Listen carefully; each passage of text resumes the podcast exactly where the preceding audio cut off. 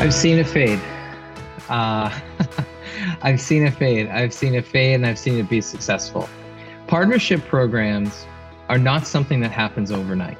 So the first thing you need to really like digest is that there's going to be a lot of people capital and effort you're going to put into the whole program. The goal is to establish the program and there's going to be a lot of sales calories within that program, right? So you have to first digest the partnerships that you want to focus on that are really truly the right partners for that company that you're trying to build the partnerships for. Once you've established that, um, it's really about network. It's, you know, partnerships are not, it's not overcomplicated, you know. I think um, to get somebody in that seat, to like wh- whether you're selling to manufacturers and you have a manufacturing supply chain product or what you know or if you're selling to the office of cfo or if you're selling into the office of the cro coo chief customer officer whatever that software provider that you're trying to build a partnership with you need to bring somebody in from that industry. That is key you're looking to grow your B2B business? Welcome to the Grow B2B Faster podcast. Here, we dig deep to learn proven growth strategies, hacks, and tools from top CEOs and leaders in sales and marketing to help you grow faster. This episode is powered by Sawoo, the company that can help you drive thought leadership, hiring, and sales for your B2B business via LinkedIn. Check them out on sawoo.io, S A W O O.io. I'm happy to welcome Sean Green, who is go-to-market advisor um, at Upflow and Chassis, investor at the Stage 2 Capital Fund, and who had several uh, leading sales roles at SaaS companies over the course of his career. Sean, welcome to our show. Thanks for having me. uh, well, the pleasure is all ours. Um, please give us a short recap of, of your sales career and the stations that you had. Sure. Um, when I graduated, uh, I went to University of Massachusetts, played soccer there. Um, I tried to play professionally, but I was more of a utility cool. player. Realized pretty quickly, uh, hopping around from you know oh, minor league. Wait, wait a second. Teams. Wait a second. Yeah. Do, do you have a favorite soccer club? Of course. Which we one? never walk alone. Liverpool. Ah. okay so, uh, so the Germans didn't make it. Uh, no, no, but I'm a big Munich fan too. So um, okay, that's big, acceptable big, big, now. Yeah, we, we yeah. keep you on the show now. yeah, yeah. I would I would have found a utility role in Germany because you guys all have utility roles over there. But uh, unfortunately, here a lot of teams just need one utility center midfielder who is a defensive sit, like just more of a the wall for the for the team. So I realized pretty quickly after a year out of college that that wasn't for me, and I, I got into um, I got into sales early. I, I, graduated with a sports management degree. I didn't know what I wanted to do with it. I was I'm like one of the first uh, out of 70 cousins that went to college, so it was kind of like I don't come from you know the college life, so uh, I was just happy to graduate, really. And I got into sales through um, we did a bunch of um, campaigns directly for the NFL for DirecTV and NFL Sunday oh, Ticket. Oh, cool. And then I moved over to London to work with uh, the EPL channels, English Premier League channels. These were all in my 20s. So I'm like my 20s was really where I I learned how to sell. Um, had a lot of good mentors. Uh, it was kind of my my own business, and I kind of grew both businesses and and sold them uh, in my late 20s. So I didn't really get into software SaaS until I got to back to Boston when I left London. Um, and I came back and I, I took some time off. I'm a big snowboarder, so I you know jumping out of helicopters and all that crazy stuff. So I had to get that out of my system and joined. Um, a little company in, in Boston at the time. Uh, Art Papas was the CEO who was running it, and he had this this vision of this this world of SaaS. And this was before this is with a lot of on-prem technology. And he's like, Sean, it's the future. And I'm like, okay, tell me more. So uh, I started from the ground up again um, after doing everything I did in my 20s just to learn the industry. Um, I was at Bullhorn and then I went to Oracle the mothership. Realized it wasn't for me after two years. Uh, went back to a startup, uh, a little company called OpenAir, which was the first professional service automation tool that was completely in the cloud for professional service organizations. Um, I uh, cut my teeth running the enterprise uh, team there. We got acquired by NetSuite. And this is at the time where people didn't really know what NetSuite was. It was kind of, you know, you know, people used to say like, what, what company you work for now? Netscape. You know, if you remember back in the day, that that was a thing. And um, NetSuite just went public. Uh, I was employee like 200 when I when we got acquired. Um, I was there all the way through the acquisition of Oracle, where we were about 6,000 people. So I really kind of learned everything about SaaS and selling B2B value based uh, sales cycles through NetSuite. Um, I was I was brought in to bring in the OpenAir community, which was all enterprise, and NetSuite at the time was all SMB mid market. And uh, the C-suite wanted to go up market, so they had to build technology. OpenAir was one of those technologies that allowed us to get into these big companies to sell an ERP into a lot of the subsidiaries. So we kind of went from the ground up. So the way we won business in the enterprise over the years I was there was we would uh, a lot of big companies have subsidiaries on different ERPs. We would win the subsidiary business, and then eventually, when they went to RFP for their main ERP, we would be in the conversation, which was unheard of before. Um, we didn't win them all, but the ones we did win, we learned a lot. Uh, we we learned from our customers in the enterprise space. Uh, a lot of big names that you hear now all started on NetSuite. Um, even at an earlier stage when they were more of a mid-market software company or uh, services or account, you know, or like a manufacturing wholesale distribution company. We had um, we had about eight verticals every vertical was specific for that uh, for that specific ERP for the challenges that those companies were facing, and we grew that business. You know, by the time we got acquired, we were a billion in revenue, um, ARR. Uh, not too many acquisitions. Like we only had three acquisitions, so it wasn't. It was more organic growth. Um, we realized that we needed to land and expand so as we started to sell into the enterprise, we'd start off with just the financials and then start selling other modules on top of that to get those customers more sticky. But we also partnered with some great partners like Avalara when Avalara was like 50 people. And what it, kind of company know, is that? Uh, Avalara is like uh, is is a tax uh, is a tax software. We didn't mm-hmm. want to be in that space, so we built out this beautiful um, suite development network, which is kind of like compared to like the force.com platform with all the different vendors that partner with Salesforce. We did the same thing at NetSuite. Um, it's just cool to see both those companies just go in those directions and they learn from each other.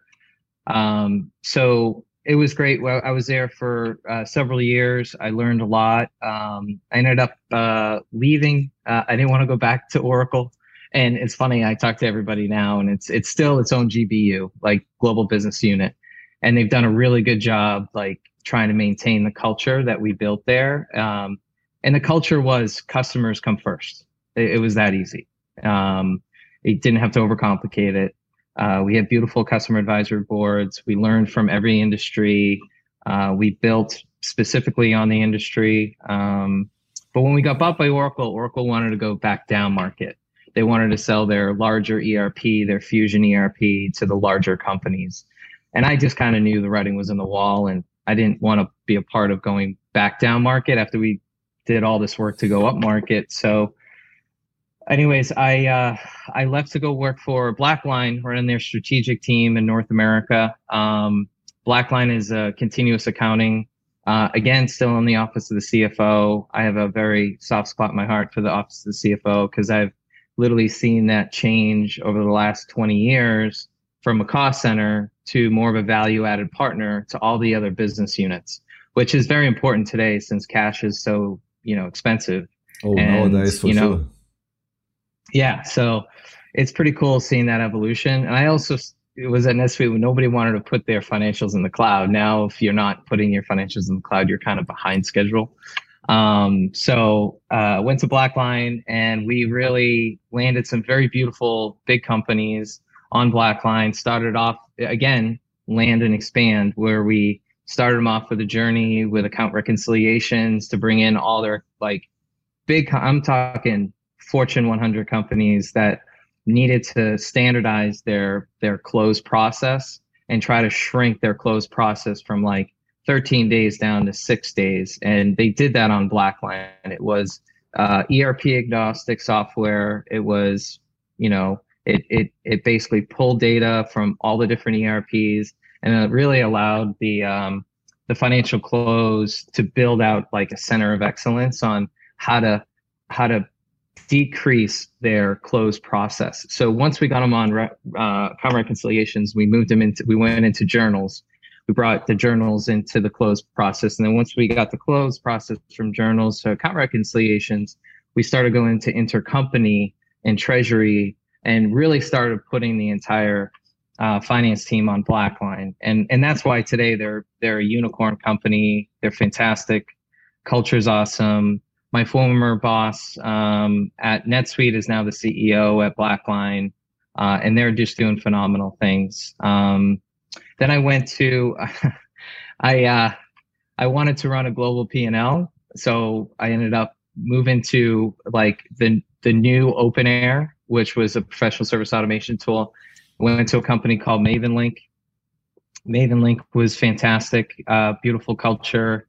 Uh, we uh, we did some incredible things. Um, at the time, you know, we were uh, competing with you know a lot of uh, platform vendors. Like if you if you look at just MavenLink just for your services, it was the Ferrari of the service organization for their software.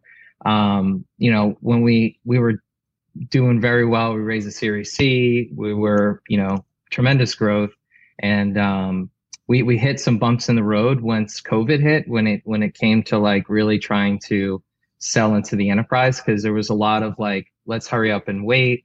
We're not sure um, you know, a lot of RFPs were were won, but they were put on pause. And long story short, it was the first time in my life I I you know uh, voluntarily resigned from any position because we had such a astronomical number to hit. And you know, the company was doing the right thing for the companies um, for the growth and all those different things. And uh, today they they merged with um, Kimble, which was one of our competitors in in Europe um, it was great because I got to travel all over the place before COVID hit, restructured a bunch of teams, um, really got a good operating rhythm going. I'm, I'm a huge fan of MEDDPICC and, and force management, command of the message. So we, we established a lot of that in the enterprise uh, space, which was good. Uh, today they're called Kantata or um, something like that. They merged both companies. KKR came in from a private equity perspective. Um, but I still feel in my gut uh, if if if things didn't work out, it it was just a beautiful company. It was mm-hmm. uh, it still is. It's still still a lot of um, foundation there that that has a lot more growth ahead of them. Um, I took some time off. I I joined another startup um, in an industry I had no idea what I was doing. Um, it, I just you know I knew how to build teams, um, so I helped them literally take their Series A and build uh, an entire go-to-market team on a global scale from Singapore over to Europe, uh, all virtually, all through COVID. Um, you know, I, I, I have a pretty good network, and um, we uh, we did some great things. Um, I think they were still trying to figure out their product market fit before you know I came into the the picture. They didn't mm-hmm. they didn't have the go-to-market team, so we we established that. We had leaders in each one of those segments from the channel segment to customer success to um, solution consulting. We called it advisory. And then we had a bdr team. We built a sales team. I had a revenue ops team. We had a marketing team. The marketing team focused on product marketing and demand generation uh, we had leaders over in Europe. I had one leader that was actually doing the same concept in the US. A lot of our customers were here in the US. Um, we won some great opportunities over the year. Um, and then I just realized, you know, the the company uh, it was built, um, and they unfortunately, you know, they we had a great like we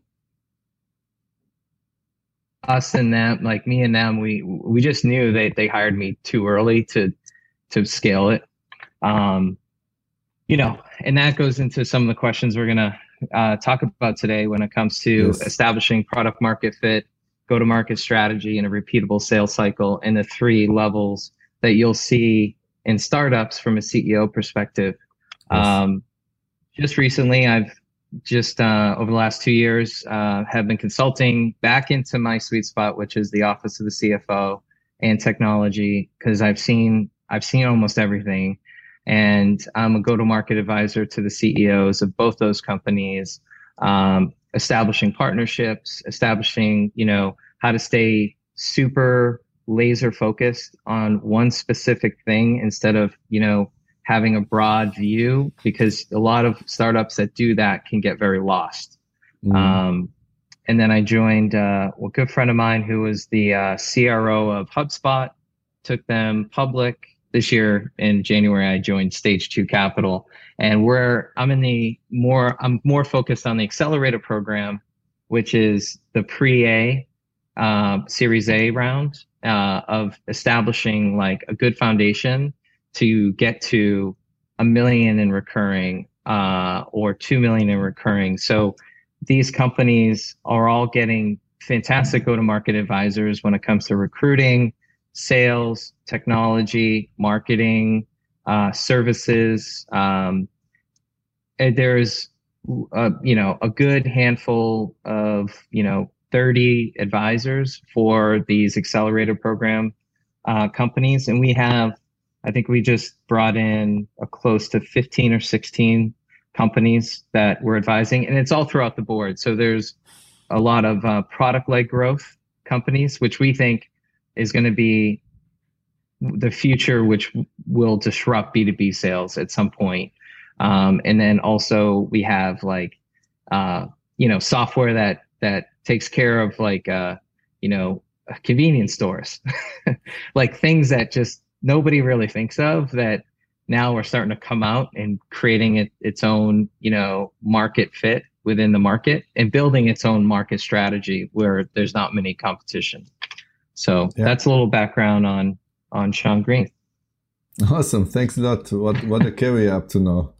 Um, and in terms of companies that you're helping right now, can, can you just like really roughly uh, and in short uh, tell us uh, who are the companies that you're advising right now, or just uh, like you don't have to uh, name all of them, just name one, two, or three. Sure. Uh, I've advised several over the years, but the 2 mm -hmm. that I'm mainly focused on right now are Chassis and Upflow. Um, one is a full spectrum of the account receivable process, which there's a lot of accounts payable products out there, but there's not a lot of account receivable products.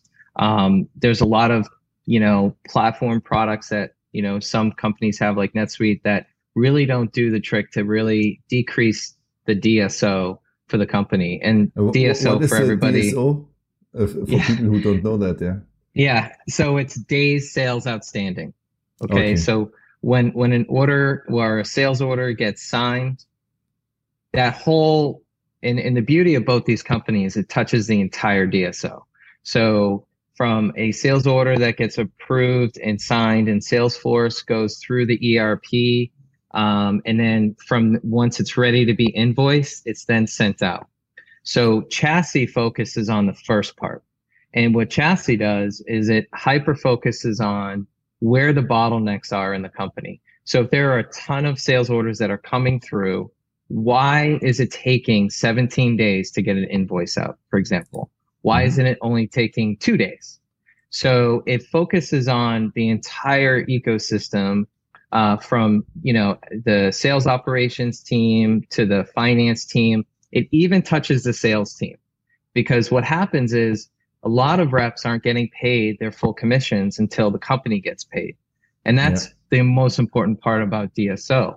So yeah. this gives a full view of okay, why is it taking an, a day to get that sales order into like NetSuite, for example? You have a Celigo integration. It should be instant. Why is it taking a day? So we need to fix that. Okay. Yeah. And then from I've, there, I've, it goes through. Yeah. I have one question there specifically um, how, how you are helping them. What, what are you doing for Chassis, for example, or for Upflow?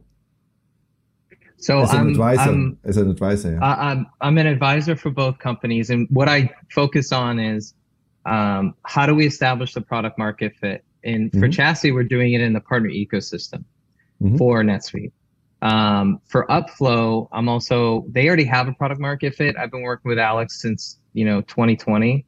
And, you know, we, we basically worked our way directly to win hundreds of customers. And once we've established those customers, that's where we kind of walked into, okay, now how do we scale? Right. We know we have a product market fit and a go to market strategy. We're still working on that. A go to market strategy is a constant thing it's mm-hmm. it's you know you you got to pivot when things don't work out, and it's a constant um, science project, is what I would say it is. And we're still working on that, but more importantly, we're building like a repeatable sales cycle for not only the partners that they're trying to get into that will resell their product to their customers, but more importantly, the direct sales teams, the BDRs, the direct sales, building out playbooks that establish the rep to ramp and shrink it. So mm-hmm. when you know that you're starting to see, like if you have six sales reps and you're starting to see four that are winning deals month over month, you know that that cycle, that repeatable sales cycle is working, right? Okay. So yeah. that goes that goes back to being lean first, establish yep. it, and then then expand. Um, for chassis, it's it's on the other side. It's it's basically where Upflow was two years ago, where small team focusing on, okay, here's our product market strategy. We know we have a product market fit. They definitely do, but it's where do we focus our strategy on first, so we can establish a hundred customers. And from that established 100 customers, we learn from those 100 customers on how we can expand the technology. And and with chassis, it, it hyper focuses on the entire DSO process that you are in control of. And so what we what we try to do is put the technology, look at it like it's a chassis is an MRI machine for the doctor. And the mm-hmm. doctor is the practitioners, whether it's partners, um, a uh, a team that has managed services that are supporting the customer, where they're helping the customer build out a center of excellence or tries to help them drive towards specific SLAs and milestones. And it helps them kind of immediately empirically, um, basically pull the raw data and see the entire landscape, set up goals, set up milestones. And then all they do is just consistently coach them on that. And what that does for the practitioners, because we're the MRI machine, is it allows them to win new business, win new consulting business. It allows them to focus on, and that's all, that's where we're going to start first because the goal there is to learn from these partners that are selling their services into those com- their their current customers and also winning business, winning new business, which is important too. Um, once we learn from that, once we understand the the uh, ICP of the customer, so ideal customer profile, so to say. Yeah, ideal customer profile. And once we start learning from that, so we'll build a cab within that organization, within all those partners. I, I, we'll I want to stop you right now because now you yeah. already like pick these points that uh, we will go through um, through um, through the next couple of questions that I have lined up for you. Um, because I Perfect. like cab is something I remember that will come up for sure. And but but we will go back to the examples because it's always nice to on the one hand hear the theory, on the other hand hear your hands-on insights, maybe even with the practical examples of these two companies or other examples that you have in mind that uh, make it easy to grasp and understand. And the first topic I already, like you just mentioned it, um, and I want to dive a little bit deeper into it, is the whole um, partnering with other companies to drive sales. Um, so my first question there is, um, at what point um, of a company um, like from startup to you you have product market fit to you are a growth company um, you until maybe even you are an enterprise company. At what stage would you say does it make sense to start looking for partners and start building like a partner ecosystem? Immediately. Yeah. Immediately. Um, so if if if you look at the partner ecosystem, they have the customers, right? Mm-hmm. And you know, when you're a young startup and you're just muscling your way to win business, right? Your CAC is going to be out of control, customer mm-hmm. acquisition mm-hmm. cost, right? Mm-hmm. So if you can establish reseller agreements or partners or referral agreements with specific partners, and I'm not talking the big five or four, right? That's that's way down the road. You're looking at boutique shops between 20 and 200, 300 person partnership programs. And these are the ones that if you can bring value to them so they can bring value to their customers, those are the partners that you want to partner with. And you have to find specific parts of their business units that tailors your your software to their customers. So for for instance, this um these two companies, they you know the, main goal for both of them was to become SDN certified within the NetSuite ecosystem because they both have immediate plugins. They both know that, okay, this is what we want to focus on first. And within that ecosystem, you look for companies that are NetSuite certified partners. And what that means is they have an entire book of business that they're serving NetSuite customers. So that's the start. The second piece is you got to make sure that you're you're hyper focused on the specific part of those partnerships that can drive value for their customers, and that could be um, Suite Success, which is like uh, you know the the customer success organization that manages like a portfolio of 100 NetSuite customers. It could be managed services, which is okay. These NetSuite customers are paying this partner thousands of dollars per year to manage their NetSuite instance and help them optimize and make sure that they don't get they don't fall behind as they grow. Mm-hmm. Um, so those are the two main ones. The other one is um, when companies uh, when companies grow, they always look at their partners and ask, well, "What are other companies doing in our industry?" Right? They're ask they're asking for advice. They, they don't have a playbook so with these partnerships, they have these center of excellence for the office office of the CFO. So they mm-hmm. have these these business units that help build playbooks, understand where their roadmap is going, like what their what their future projections look like, where they need to put bodies, how do they support it, what's their operating rhythm internally from sales, sales operations, finance, invoicing and, and, billing, accounts receivable, like all of that piece.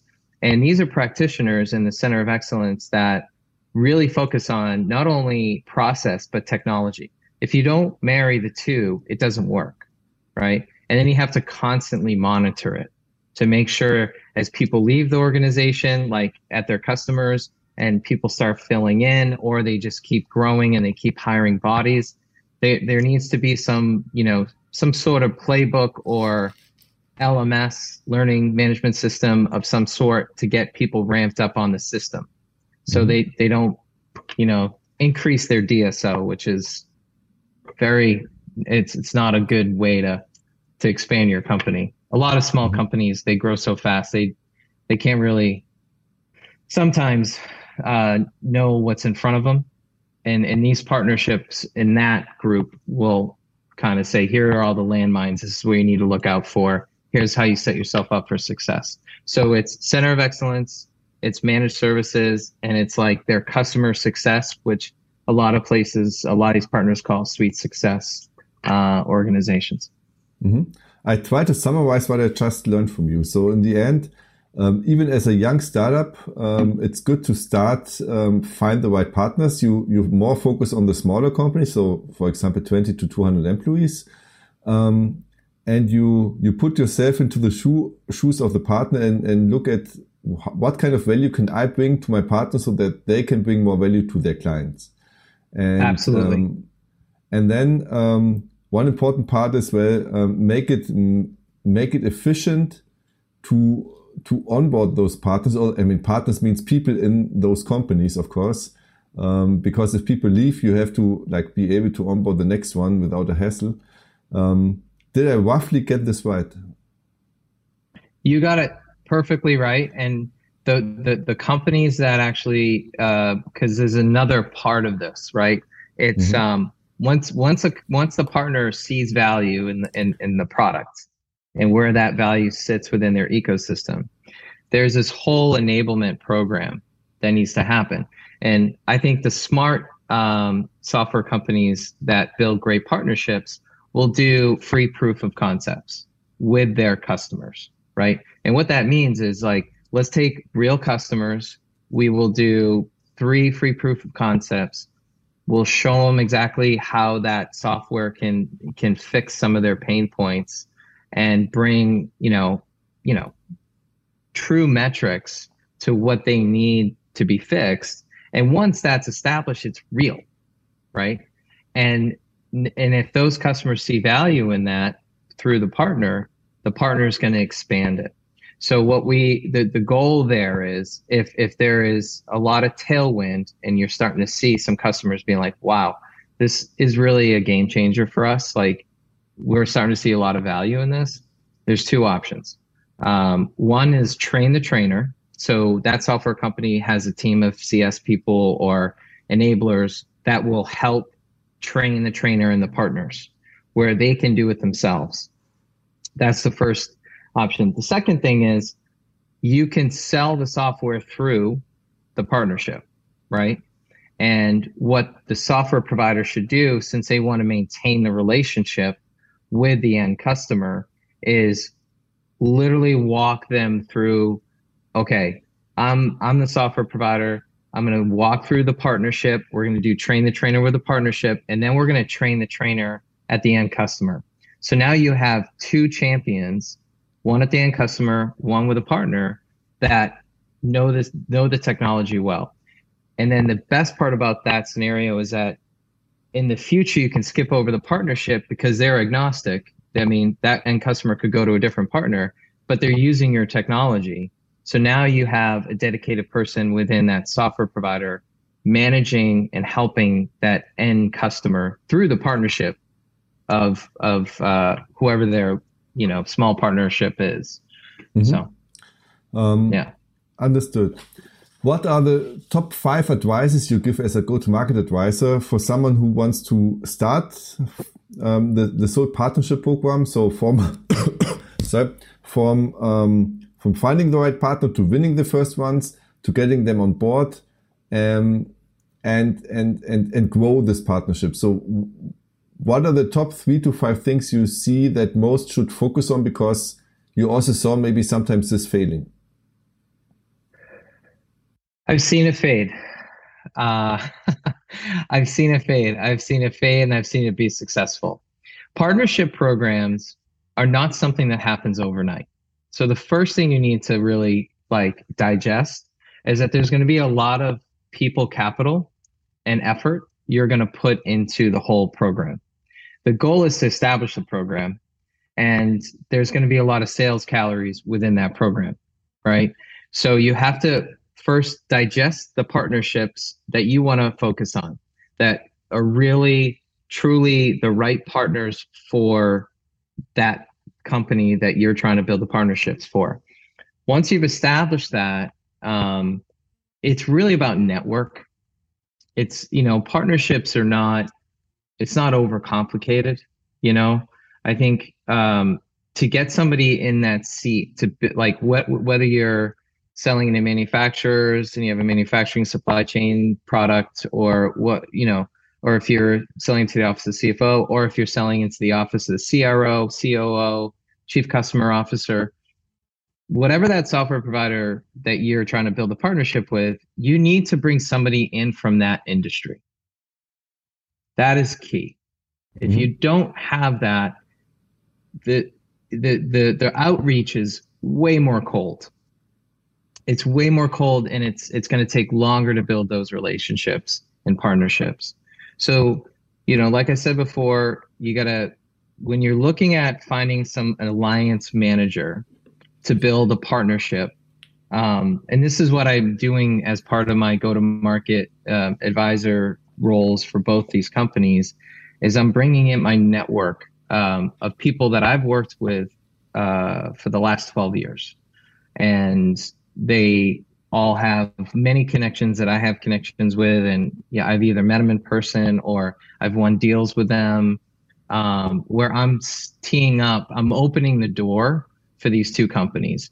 So mm-hmm. for these other, for, for these, you know, if it's a different industry, like I, I already, I already immediately knew. I'm like, I have 30. These are the 30 companies for your partnerships. Here are the 30 companies for your partnerships. So, so I immediately knew what they were. So the, yeah. the, the, the hidden advice basically is find a really good go-to-market advisor who, who is basically connected within your industry and who can help you speed up everything with the right connections and knowledge. It's, it's, it's about getting the first call, right? If you know you have the product and you know that there's a, a niche within that partnership that can bring value to their customers, that is key. Um, so if you're in a different technology space, my advice is you find somebody in that world that's been there for 10 years mm-hmm. that has established relationships. And then as they come in they start setting up calls and these calls turn into demos demos turn into okay let's do a couple free proof of concepts. And then you establish a couple customer base and then from that customer base now they're buying licenses and that's when you do the transaction. Right? Yep. so the hardest part is transactions no matter what you do in life. Um, but it's a lot easier when there's value for the transaction and you can actually build a business case, a return on investment for that partnership to understand like, okay, if I buy these licenses and I'm going to serve my customers, I know I can do five customers per license and I'll be able to give them a full view of their entire DSO and give them suggestions on how to shrink that and if you think about DSO, it's very expensive every day. You don't get paid. Yeah, absolutely. It's very and and it all hits your P and L. It all hits your payroll. It all you know. It allows you to get to your cash. It, it shrinks your cash burn. It gets you to a break even point or an increased cash flow, an increased EBITDA. That is like key for any companies that want to grow, that want to raise money. Is that even venture capital firms now, like Stage Two, like in the larger stage two flagship, the ones that they give an A, B, or C round to, they look at cash flow and EBITDA. Those are the two things. And if you think about that, that used to be just a private equity thing or growth yeah. equity. How things it is change. now starting to, yeah. Yeah, because the private markets haven't really corrected themselves yet. The public market, I think, has. It's on its way. Hmm. Um, so there's a lot of unicorns out there that you know have raised a lot of money, but they're not at the right ARR for the company. So yeah. Um, yeah. No, re really great advice already. Um, let's let's jump to a new topic, um, Sean. And um, my my question now is, um, what stages uh, of CEO involvement uh, do you see in in startups um, over the course or the, the basically the stages that a, a startup goes through? Yeah, um, I've seen uh, pre-A all the way through public companies, and mm-hmm. what I've what I've learned over the years is if you're a brand new startup and you're bootstrapping it, you are the CRO, you're the CEO, you are the COO, you are the CCO, right? So you are leading all the sales conversations. You're actually closing business. And then you're not only closing the business, you're also delivering the business and then you're trying to make them successful. So you go through that first phase, which is usually definitely pre-A, and it's and it's basically establishing a, a, a, a, like you you look at your first 10 customers or 15 customers as advisors back to your company mm-hmm. right and you listen more than you talk you can bring insights but you gotta you gotta listen to your customers on some of the pains you're solving why you're solving them, what are the proof points, how can we expand the technology to help other parts of your organization right? That gets into the later stage where you have other products you can sell instead of just one point solution. So the first level is a ceo led sale. The second level is the this uh, the ceo supported sale which is um, basically where you start you hire your first couple aes you know, they're out so there. You're still on the front yeah. lines to them. Yeah, account executives. You don't really you don't really need a manager. You just need to like get three three reps, uh, maybe one BDR, maybe two, um, to really get some at bats. You're on all the calls. You're still doing the demos. You're really working through it. Um, you might bring in an SC. Maybe you hire your first SC to start taking over some of the demos, and you're starting to replace yourself a little bit more. And now you're just supporting the whole sales cycle. Um, and then from there you know that that is like basically I, in my mind still pre-a. It's before you raise an a. Um, once you get to a uh, ceo influence sale which means you now might have a manager you have maybe four or five reps you have a little bdr program you have established a couple sc folks um, you have customer success, um, channel. I, I'm still a firm believer. Like this is probably where you start building a channel for partnerships um, outside the BDR and the direct business. Um, and that's where you're influencing the sale. You're not closing all the deals. You have your manager who's managing kind of like that uh, player coach for the AEs. You're you want to get those AEs established and like you know, look at the end of the day, you, not everyone is going to work out, but if you can get seventy percent of your AEs hitting numbers on a monthly basis, that's when you start seeing, oh my god, now we have a repeatable sales cycle, and you're starting to see some consistency. One of the biggest fears for a lot of people that raise money is, do you have a repeatable forecast? Do you have a operating rhythm that works where you have predictability with your revenue. Like, so the three levels are the CEO led sale, the CEO supported sale, the CEO influence sale. And then from there, that's where you, in my mind, where you would go and raise that first round. And because you have an established go to market, you figured out your go to market product. You're still working on your go to market strategy. It's, it's a constant thing because as you grow, your go-to-market strategy is constantly changing.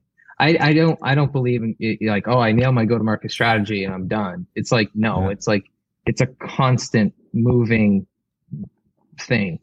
Um, and then once you get into that, you know, support eh, the uh, influence sale from a CEO perspective, then let's go raise some money. Let's like build out a bigger marketing team.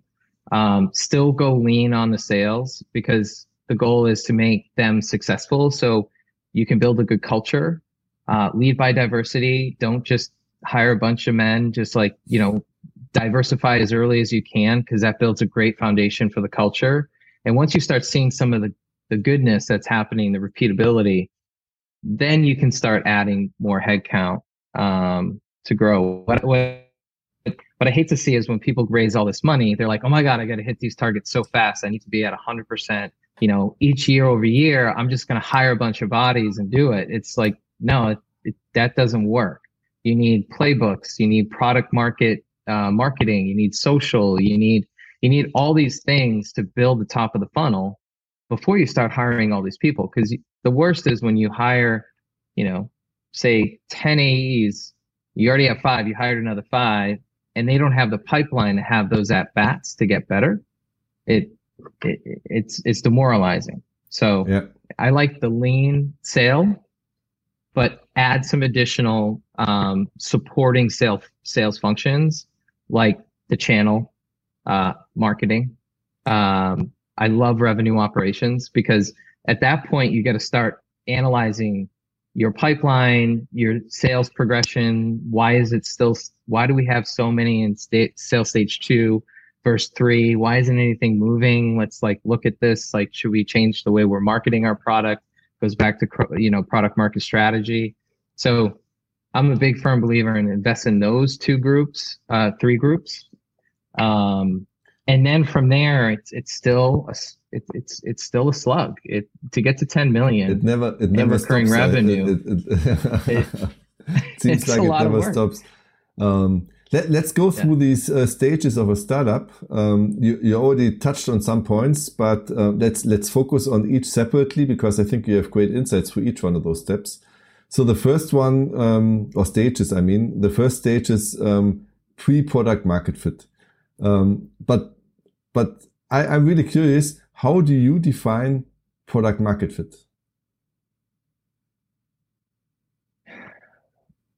I define product market fit.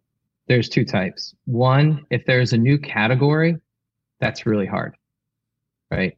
If there's a new category and it could be a sub vertical of a category,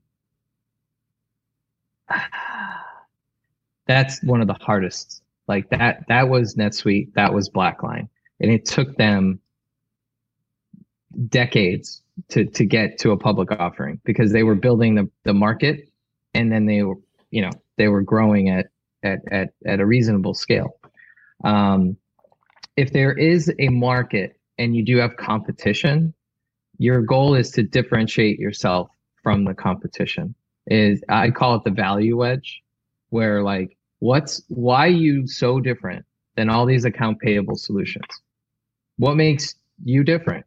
Like why should we continue the conversation? So it's really like if you're in a crowded market, it's really understanding where you fit within that crowded market that differentiates you from all the other competition. Right. That's mm-hmm. that's that's if you're in, in, in a in a market that is crowded, like cybersecurity, crowded, um, you know, CRM crowded, but you have the king of the hill, which is Salesforce. You have NetSuite, you have Sage Intacct, you got, you know, all these different uh, for other ERPs. But when you're going into like for one of the, the companies I'm advising, like Upflow, it's like there are not many AR products out there. Like there there are probably just a handful. And the reason why they went with the, the AR product only and staying in their sweet spot is because they don't want to compete with the APs, the account payable solutions. They just want the AR. That that's it. So product market fit, fit for them was easy because there was only two, maybe two other competitors in the industry that were around for a little bit longer that they learned from. And when they started getting customers, they started to listen mm-hmm. to their customers and saying, how do we even get better? And how do we, on the next 25 customers we bring in, what does our product roadmap look like based off of the first 25 customers we already brought in? What, what are they saying? What can we add for additional functionality? That helps you build out your roadmap. Um, so, I so if, yeah. Sorry to interrupt you. Um, so, so if you do that, um, at what stage, when you look like a like a physician, yeah, outside, you're standing outside of the patient, you have to determine is he sick or not. In this case, is he healthy or not? Healthy means product market fit. So, if you look at a startup and you need to find out do they have product market fit or not, what are the the things you look at? How do you like know? I think you know based off of the the multiple conversations you're having with prospects mm-hmm. and you're learning from these prospects what all their pains are and you want to solve them it's it's that simple when you look at the other company uh, chassis they're they're building its own market there, there's no there's no techno there's no technology out there like it. I haven't seen I haven't seen but it in my. They, are solving 12. an existing pain, no? So it would fit your your prescription that you just said. I mean, if you hump on some calls with some prospects, they tell you their pain points, and they have a mm-hmm. solution for that, even though the category may not exist. I mean, but the the principle applies there as well, no? It yeah. So that those are the two strategies. If you're in a market that there is competition. Yeah here you, you listen to your prospects you understand what their their current needs are what value you bring into them like when you when you like in this industry you have to turn one dollar into five dollar cost savings for them to purchase software they have to see a huge return on investment because like i said earlier in the, in the call the, the, the office of the cfo is very much a cost center. It still is. They're trying to be a value added partner to everybody else but you know the company's growing and and they're not right? So you're trying to find technology to help automate a lot of their processes. So um, but going back to what you said about chassis it's it is it is its own new part of the market right? Um, but at the same time we know what we're solving and we know the customers that we can help solve those issues so there is a product market fit there now the job is to get 100 customers on the product, learn from them, and then as we start expanding, because we're only hyper focused on just the partnership within NetSuite, we, we haven't even started tackling direct B2B, right? Because mm-hmm. we want to learn from that first. For Upflow, it was it was one of those situations where they did a lot of work, they did a lot of hard work early on. They learned from their prospects, they built the technology. They listened. Um, they they continue to do that today. So like when you think about product market fit, it's about what value you bring in your customer, what differentiates you from the competition, and then the biggest thing is how are you going to con- continue to bring value to them because AR SaaS is ARR. It, it's not like you, you know, you sell and leave. You're married right? You're fully married. Yeah. Net retention, gross retention is so important. That is that's the reason why these companies have 10 to 20 multiple, you know, on their value. So yeah. And and you mentioned before um, the cap the customer advisory board. Um, so what what is the customer advisory board and how should you utilize it? Customer advisory board from the software side, it is the head of technology.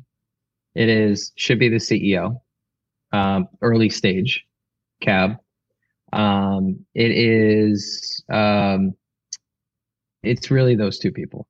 I mean, there's nobody else. It's it's like okay, technology head of head of the company um, that are really trying to understand. I I have 20 customers now.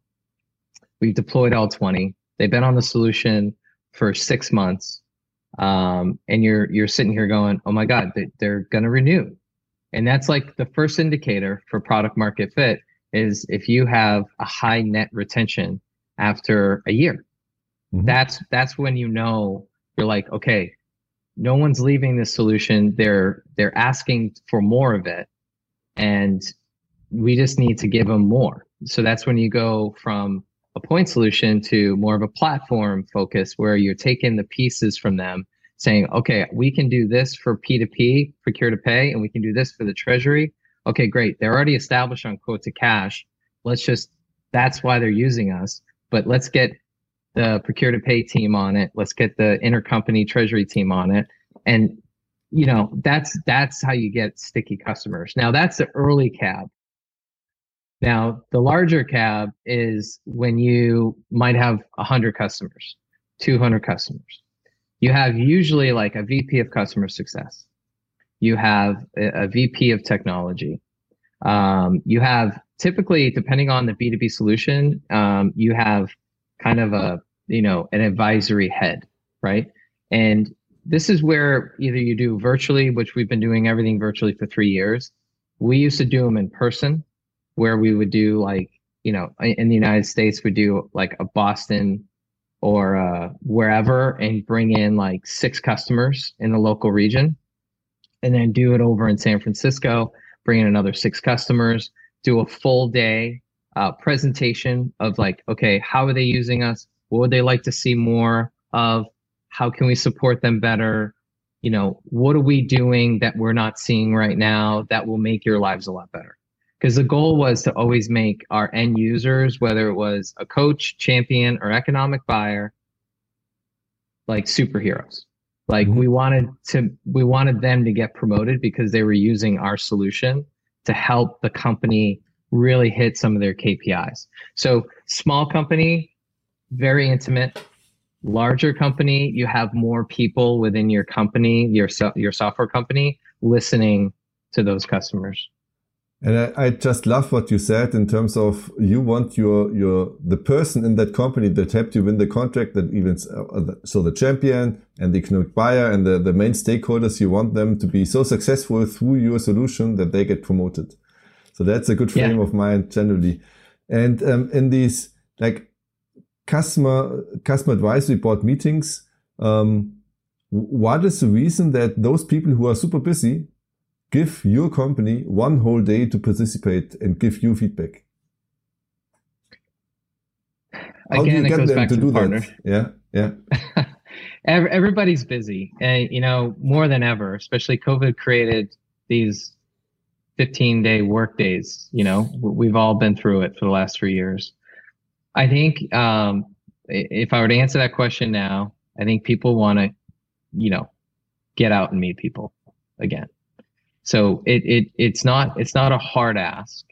Um, we also entice them with like a free dinner or like you know just a night out, just you know whatever it is. We'll usually grab a WeWork or something or an office if we have an office in the city um, and just do like presentations. And the cool is that, you know, it's, it's all about the relationship that if they see value in your company and they want, they want themselves to, to get more out of the solution to help their company, which again puts them in a position for promotions, for accolades, for high fives, like all the things that makes their lives better because they're helping their company, they'll end up coming, right? I also like to get one, maybe one company that's struggling, maybe two, to come as well. So they can see all these other presentations to say, oh my God, I had no idea. How did you that's do that? Good, that's it turns, it turns into a therapy session.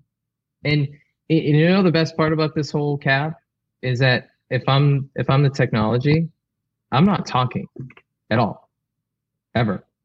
I'm just listening. So we build up like a, a, a day for all the like six companies, seven, whatever.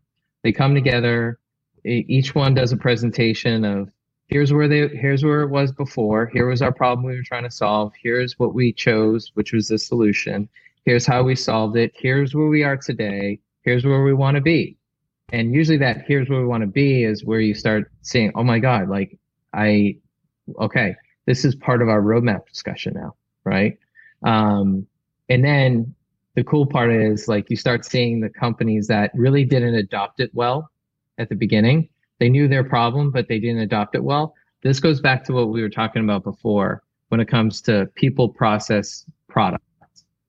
The people in the process, if that's not working, it doesn't matter what software you put in that company, it's it's still not going to work. So seeing companies that are successful when it comes to the full scope of I have my people, I have my process, and I have the technology, and here's what we want to do with it, and here's where we've been, is very powerful.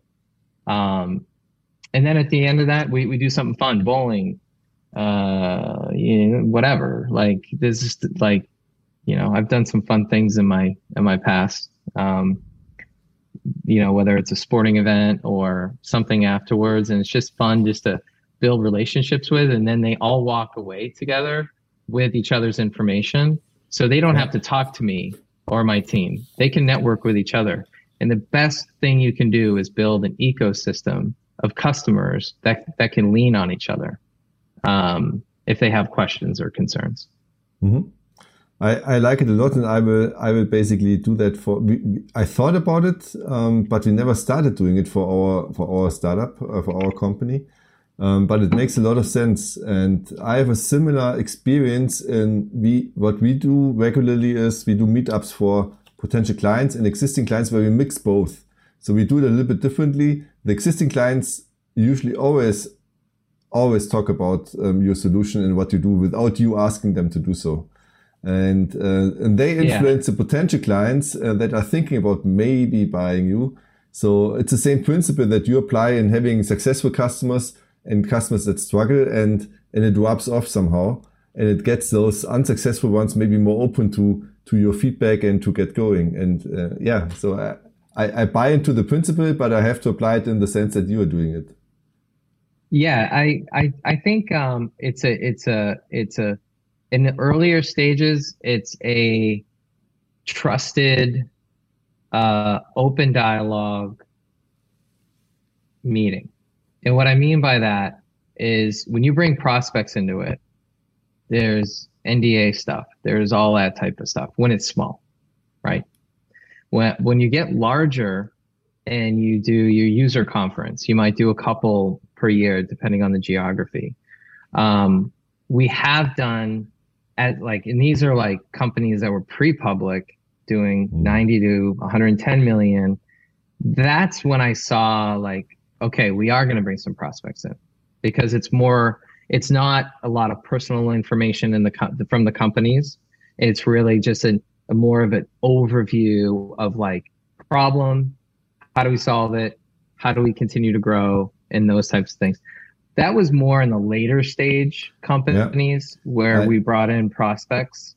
Um, um, what, so. what I meant is more like I absolutely agree when they open up and talk about internal processes and, and whatnot. That that is not for non-customers. That's for existing customers where you have like this confidentiality yeah. confidentiality part.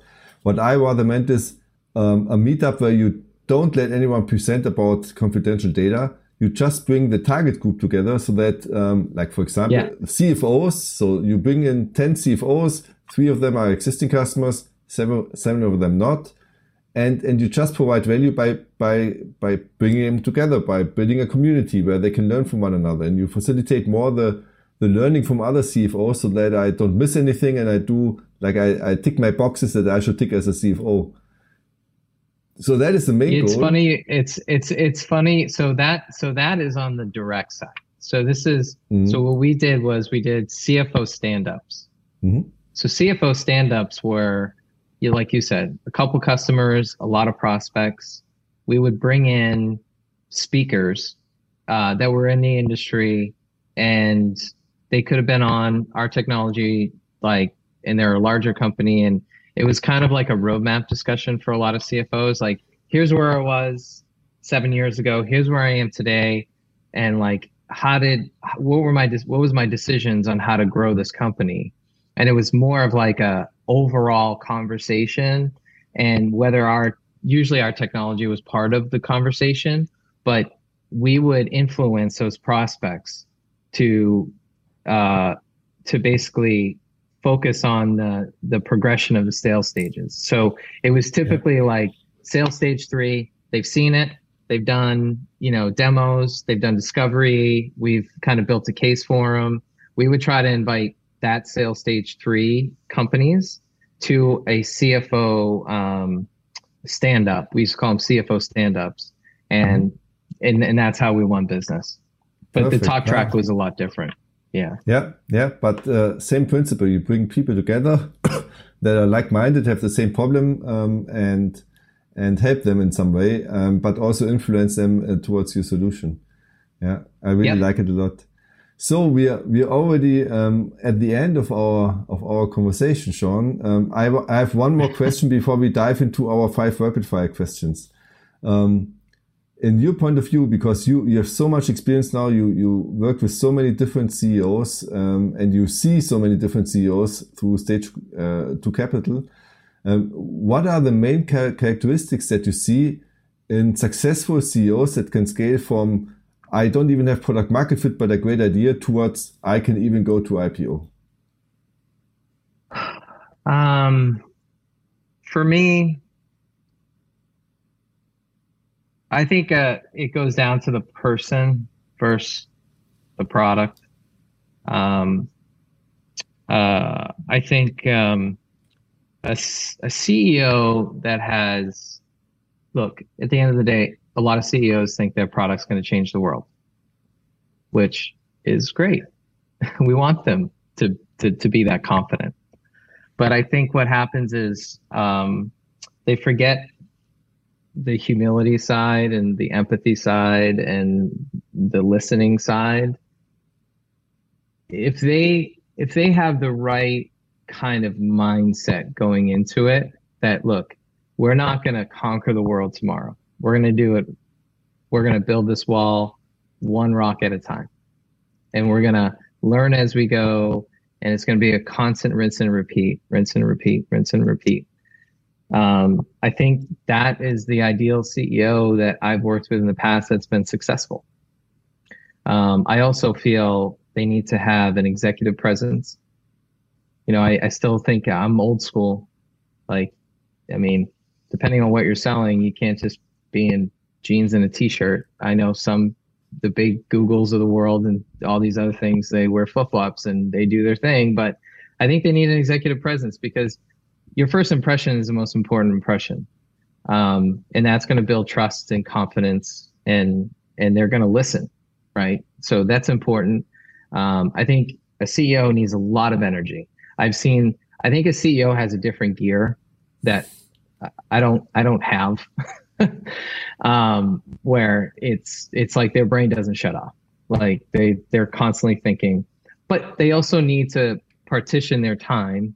And if they have a team, like the late night emails, like stop. The weekend emails, just stop. Like people have lives. And the beautiful thing about email is that you can time your email. Like if you have thoughts over the weekend, like great, like put it on an email and then hit the this email will go out on Monday morning at 8 a.m. Right? Like I, I do believe in work-life balance. Um, and then the other thing is that the, the last two things are, you know, part of energy is work ethic and having a great attitude, just like a positive attitude that great, it didn't work out. No worries. Let's try this. Like, let's pivot here. Like, the, you know, I think a lot of um, CEOs, there, it's very rare to see like a product sales and marketing CEO, right? I've been fortunate enough to see a lot of great CEOs, and the the the, the there's not the perfect CEO, mm-hmm. but they all have specific characteristics of like, okay, I'm really good at this, so I'm going to stay in this lane, and I'm going to really let these other two C level people take care of those two things and if they can collectively come together on decisions and listen to each other's challenges to try to solve them, that's where you start seeing a lot of good momentum for a lot of, you know, startups. Mm-hmm. Um, and the, you know, the last thing is like we've talked about this whole, this whole program is, uh, customers come first. I like it. It's if you want to build, yeah. If, yeah. If you want to build your ICP, which is your ideal customer profile, you got to listen to your customers. So. Yeah. So listen, yeah, uh, folks uh, who listen to this show, you have to at the early stages, if you're the CEO, you you should talk to customers and also be part of some sales or all sales conversations. Um, best case, yeah. That's how you get yeah. to the uh, product market fit stage and can conquer the world later on, step by step. um, um, so now I have five rapid fire questions for you, Shawn. Um, are you ready? Sure. I'm ready. Shoot. Okay. So, what do you do to keep body and mind fit and sharp? It's a good question. Uh, I have two beautiful young daughters. They keep me busy. Um, I have a an executive wife who works for another big software company. She keeps me busy. So my mind is busy enough. So there are things that I do uh, that helps me kind of level set myself every morning. I do uh, I do meditation every morning. I um, I do some sort of activity every day. I box. I work out. I go to yoga. Um, I'm not getting younger, so uh, I do a lot of like physical therapy on my back because that's where all the stress lives. But um, I do love to golf. I would say for me, it is it is a challenging sport mentally, but just whether it's just playing nine holes or 18 holes, like it gives you enough time to like think. Um, so I usually go super early in the morning and um, bang out a round before the day starts, or you know, if I get a weekend hall pass from my wife, that's that's another way to do it as well. So that those are kind of things that keep my mind and my body sharp. So I like it. um, and I, I mean, I'm not a good golfer, but I golf uh, from time to time, and it's like it humbles at least me, because uh, yeah, you're the only one hitting yeah. this one ball, and there's no other one responsible for whatever happens after that. So yeah. yeah. and it, it brings honesty and it, it brings honesty to it, it puts people in their place. Like i have the most confident friends in the world that they don't play a lot of golf. Like they're humbled by the end of that round. And uh, yeah, yeah. do, do you have a favorite business book? I do. Actually i'll show it to you. Oh where is it? Here it is yeah. Who moved my cheese? From whom is it? I cannot read it. It's Spencer, Spencer Spencer Johnson. Spencer Johnson. Yeah. Cool. So I bought I buy this book for when I was in operating roles. I bought it for every manager and then eventually every rep. Mm. And it focuses on um, how to deal with change in work and in your life. Because the most successful companies I've been a part of, I've been fortunate to be a part of, is you got to be a chameleon and you have to accept change and always know changes around the corner. And how can you fit into the the next move of your career, the next, you know, as companies grow, quotas increase, territory shrink. So you have to be very uh, versatile and I think some people forget that they just can't sit in the the one place that they're they've been at for for years um, if they want to excel in their career or their life. So yeah.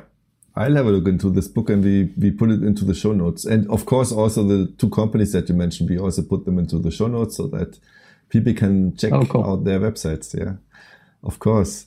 Um, do you have a favorite, uh, or do you generally listen to podcasts? And if yes, do you have a favorite one? I do. Um, I was actually just sending this to a couple of the companies that I was uh, I'm advising today. Where is it? It's um, it's called the brutal truth, mm-hmm. and it's uh, it's it's like today was like the secret to selling the hardest of hard in B2B sales. And uh, so it's called the brutal truth. Mm-hmm. Great. We also put that into the show yeah. notes. Um, and who should be our next podcast guest and why? uh, I think, have you done Mark Roberge yet? No. Okay. So Mark Mark Roberge is a brilliant, brilliant person. He built out the sales accelerator formula. Uh, he's an author, um, Harvard grad, speaker, lecturer. Uh, he he helped HubSpot go from zero to 100 million, mm-hmm. and then stay there throughout the public offering. Um, but he has an amazing uh, philosophy he's a math he's a mathematician when it comes to like oh, building nice. sales um, sales methodology inbound outbound marketing. Um, he really he really nailed it. Um, he continues to do it. Uh, he's speaking at SaaStr next week. I'll be out in san francisco to see that. Um, but he's just an exceptional person. And um, he's uh, you know I learn from him all the time.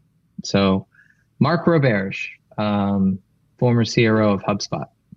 We definitely reach out to him. Do you know him personally, or um, do you know him through yeah. his work? Yeah. So yeah, no, let's, let's see if he's willing. Let's see if he's willing to join us.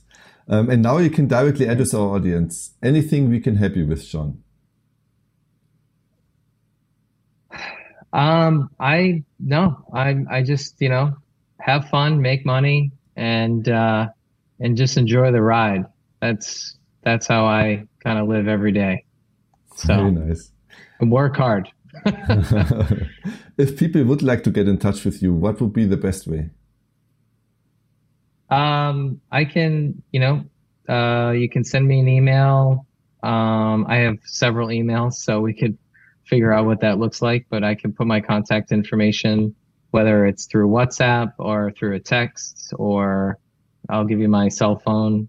I do a lot of WhatsApp for a lot of my friends overseas and um, and a lot of text here in the US. So Yeah, so if you Anybody give us wants to get in touch with me. yeah, we can put it into the show notes. And if people want to find you on LinkedIn, they can find you with uh, Shawn Green, so S H A W N, and then Green like green. Um, Just like the color. exactly, exactly.